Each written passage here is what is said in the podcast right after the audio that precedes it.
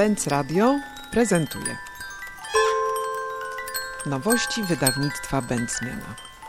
Artur Jerzy Filip, doktor, urbanista, zajmuje się planowaniem w wielkiej skali, wielkoprzestrzennymi projektami urbanistycznymi, ale przede wszystkim tym, w jaki sposób obywatele mogą je kształtować, wpływać na ich rozwój, powstawanie.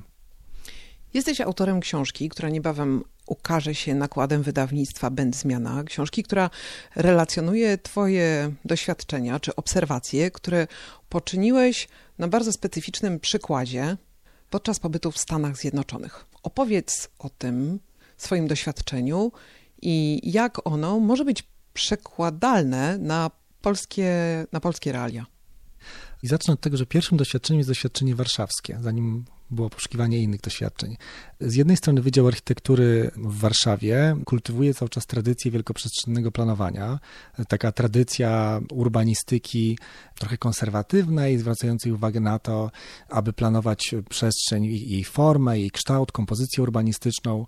To jest bardzo żywe na wydziale i to trochę kłóci się z długim trendem czy poszukiwaniem obywatelskości w planowaniu. To raczej architekci moderniści pozwalali sobie na takie całościowe założenia, a jak chcemy otwierać się na głos społeczny, to się nagle okazuje, że skala planowania się zmniejsza, że to działa w miarę w skali osiedla, podwórka, a im większe to założenie, to po prostu przestaje działać. Wyzwania planistyczne są zbyt skomplikowane, zbyt złożone i też traktowanie ich jako takich dzieł sztuki, gdzie jest potrzebny jeden twórca, który ogarnia całość, no to nie udaje się w partycypacyjnym modelu. Jednym z takich wyzwań dzisiaj w Warszawie cały czas jest Skarpa Warszawska, która znowu udawało się ją wpisywać w plany jeszcze w czasach przeszłych, modernistycznych, natomiast dzisiaj jakby trudno jest ją uchwycić i grupy obywatelskie, których jest coraz więcej w Warszawie, świetnie sobie właśnie radzą z mniejszymi problemami miasta, natomiast Skarpa Warszawska jest czymś po prostu onieśmielająco wielkim, co nie wiadomo kto i w jaki sposób miałby się nią zająć. Więc to jest to pierwsze doświadczenie jeszcze z końca moich studiów, kiedy zainteresowała mnie Skarpa, byłem pełen ideałów otwierania procesu planowania na obywateli, no i pytanie, co z tak wielkim założeniem jak Aleja na Skarpie na przykład, z założeniem niezrealizowanym, natomiast takim zarysowanym pierwszy raz 100 lat temu na planach. No i dzisiaj pytanie, kto miał być takim adwokatem tego założenia. Z tego zrodził się projekt Warszawskiej Drogi Kultury, czyli partnerstwa instytucji kultury leżących na Skarpie, które zacząłem tutaj rozwijać. Ten projekt miał swoje sukcesy, ale to, co mnie najbardziej ciekawiło, to czy może jest gdzieś jakieś doświadczenie na świecie, które pokazałoby, jak taki projekt rozwijać. I stąd był pomysł w ogóle na doktorat tak naprawdę e, i też poszukiwanie tego, ktoś na pewno jest mądrzejszy, ktoś już to robił. I w ten sposób trafiłem do, odkryłem tak naprawdę amerykańską kulturę planowania, czyli znowu taką kulturę urbanistyki, która w Europie jest traktowana z przymrużeniem oka. Raczej się wydaje, że to e, Kopenhaga, a może Szwecja, a może Szwajcaria, to są te miasta, gdzie jest dobra urbanistyka i współcześnie dobrze się miasta rozwijają. Ameryka się kojarzy e, z jakimś zatłoczonym downtown i z brzydkimi suburbiami i z e, generalnie dominacją rynku oczywiście i neoliberalnej polityki rozwoju miast, a się okazało, co było dla mnie ogromnym odkryciem, w ogóle nieobecne to było w programie edukacyjnym na wydziale, że jest tam bardzo bogata, aczkolwiek inna tradycja planowania. Bardzo mocno bazująca na samorządności obywatelskiej, czyli na tym, na czym bazuje w ogóle rozwój Ameryki i jej sukces y, dwustuletni. I ten proces planowania bardzo mocno jest osadzony właśnie w samorządnych, samoorganizujących się grupach. I tam właśnie było, było to poczucie, że jeśli gdzieś znajdę taki duży projekt robiony przez obywateli, no to chyba tam. To znaczy, to już nigdzie indziej tam. I w procesie jakiejś długotrwałej dość selekcji analizowałem różne projekty i koniec końców w książce opisałem jeden, wcale nie z jakiegoś sztandarowego Nowego Jorku, tylko z takiego średniego amerykańskiego miasta, z Minneapolis w stanie Minnesota, gdzie powstał na przestrzeni 25 lat projekt Zielonego Szlaku, czyli podobieństwo do Skarpy Warszawskiej jest też dość oczywiste. Zielonego Szlaku, który ma 8 km długości, przecina miasto od wschodniej do zachodniej granicy. I jest to projekt, który nie tylko był po raz pierwszy wymyślony przez mieszkańca miasta, który zaczął organicznie budować struktury na rzecz tego projektu. Z czasem powstała koalicja społeczności lokalnych, sąsiedzkich organizacji leżących wzdłuż tego wyznaczonego szlaku. Po kilku latach ta koalicja zawiązała się już w takiej formalnej formie. Stali się oni wszyscy takimi właśnie gospodarzami czy adwokatami tego projektu. Oczywiście historia jest bardzo długa, w książce opisuję ją, chciałbym, żeby czytało się ją jako powieść sensacyjną, opisuję ją z detalami, ale wszystko to bazuje od początku do końca właśnie na działaniu tej koalicji obywateli. Ale zdążyłeś już próbować aplikować swoje doświadczenia i też spostrzeżenia badawcze w takiej żywej tkance miasta, ponieważ w Warszawie zajmowałeś się chyba najtrudniejszą przestrzenią placową w Polsce, przestrzenią placu Defilat. Podczas współpracy z Muzeum Sztuki Nowoczesnej, która która ma mieć swój budynek na tym właśnie placu. Stworzyłeś część wystawy prezentowanej w roku ubiegłym w ramach festiwalu Warszawa w budowie, która właśnie była dedykowana tym technikom współpracy dużej skali z małą skalą, czy dużego spojrzenia na miasto z doświadczeniem obywateli.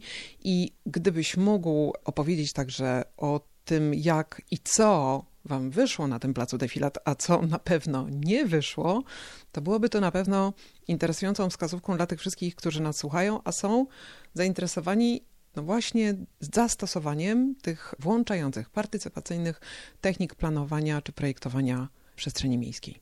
Zacznę od tego, że w Warszawie naprawdę dokonał się ogromny skok cywilizacyjny, jeśli chodzi o politykę otwartości w planowaniu jakieś od 15 lat mniej więcej, kiedy zostały wprowadzone, a dzisiaj są już absolutnym standardem. Konsultacje społeczne, warsztaty konsultacyjne, debaty publiczne.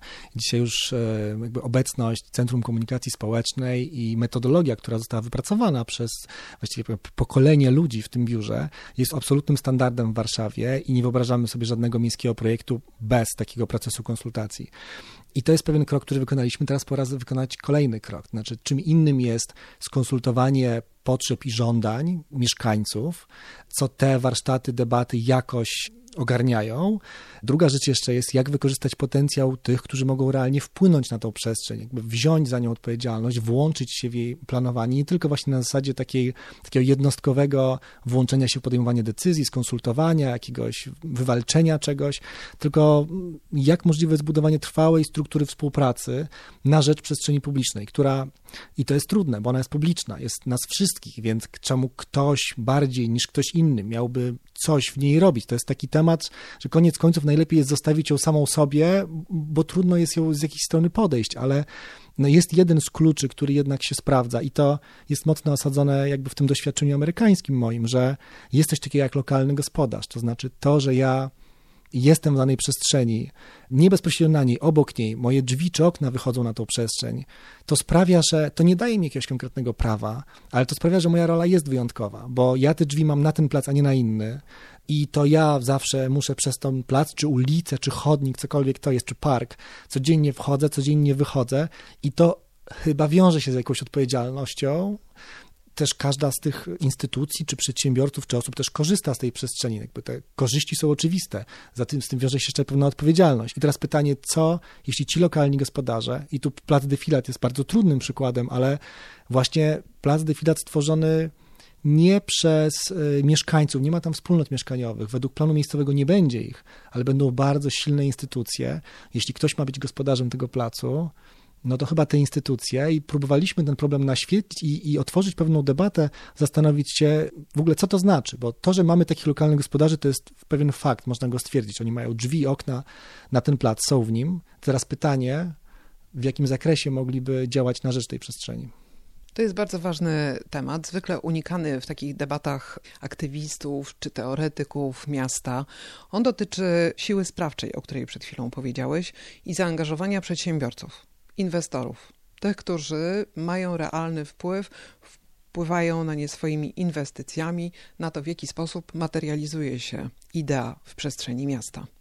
I tu ciekawa jestem bardzo Twojej refleksji na temat dopuszczenia głosu nieobecnego w polskiej debacie publicznej deweloperów, czy ludzi, którzy dysponują po prostu środkami na to, żeby faktycznie miasto budować, jaką rolę oni mogą zajmować w tym uzgadnianiu tego, w jaki sposób miasto ma się rozwijać. Jednym z takich modeli, które w świecie anglosaskim mają długą tradycję, a w Polsce gdzieś próbowaliśmy je wdrażać, są partnerstwa publiczno-prywatne na rzecz przestrzeni publicznej.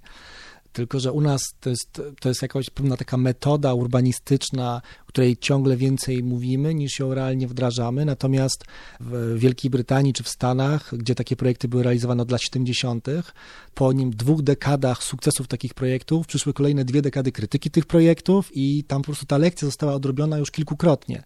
I tam wiadomo, jakie są korzyści z takich modeli, jak należy wykorzystywać biznes deweloperów do współtworzenia, do finansowania też publicznych inwestycji, ale oni też wiedzą, jakie bezpieczniki należy w ten system wmontować, jak skonstruować taką współpracę, żeby no, nie dochodziło do sytuacji, które oni też mieli na początku, kiedy jakieś przestrzenie wydawało się, że jest świetne rozwiązanie, bo przychodzi biznes, stawia budynki i robi plac, a później ten plac jest skomercjalizowaną przestrzenią, która nie służy mieszkańcom i wręcz wzmacnia właśnie jakieś takie złe, negatywne procesy miejskie, złej gentryfikacji, podziały społeczne i tak dalej. I oni się, oni się uczą tego, oni się już dobrze nauczyli, jak jak te bezpieczniki wmontowywać w ten system. W pofestiwalowej książce z Warszawy w budowie mamy wywiad na przykład z Timem Tompkinsem, który jest prezesem takiego właśnie sojuszu, koalicji przedsiębiorców wokół Times Square nowojorskiego na rzecz tego placu.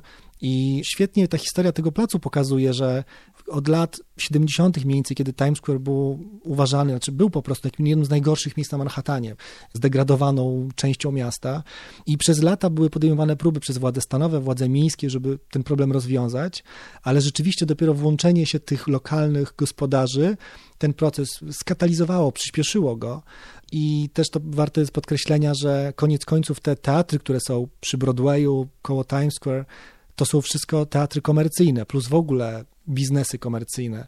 A mimo to ta koalicja to jest dość rozbudowany system, w jaki sposób ona działa, ale rada podejmująca decyzje i wydatkująca pieniądze, które są zbierane przez te biznesy, ma swoją społeczną odpowiedzialność, jest kontrolowana przez władze publiczne. Realnie miasto nie oddaje wcale prawa do zarządzania tą przestrzenią. To raczej Tim Tompkins też o tym mówi, to jest raczej taka miękka formuła współzarządzania tym placem, ale jednocześnie siła tych wszystkich aktorów jest tak duża, że ta miękkość w przypadku tej grupy jest bardzo wpływowa.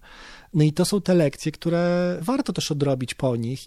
I to jest też pewien ewenement, bo niedawno miałem przyjemność prezentowania tego modelu, takiej koncepcji na konferencji w Stanach, gdzie mówienie o tym, jak instytucje kultury mogłyby odgrywać tą rolę. I to jest dla nich też jakoś odkrywcze, że instytucja kultury, która jest publiczna, więc bardziej odpowiedzialna społecznie, może być platformą, jakiegoś społecznego zaangażowania, może być traktowana trochę jak społeczny aktor w tej grze, ale jednocześnie jest instytucją, więc ma taką, taką moc swoją i masę instytucjonalną, więc jest czymś jakby pomiędzy władzami publicznymi a obywatelami, co też daje jej wiarygodność w oczach władz, więc jest to też ciekawa sytuacja, którą tutaj może rozwiniemy w Warszawie.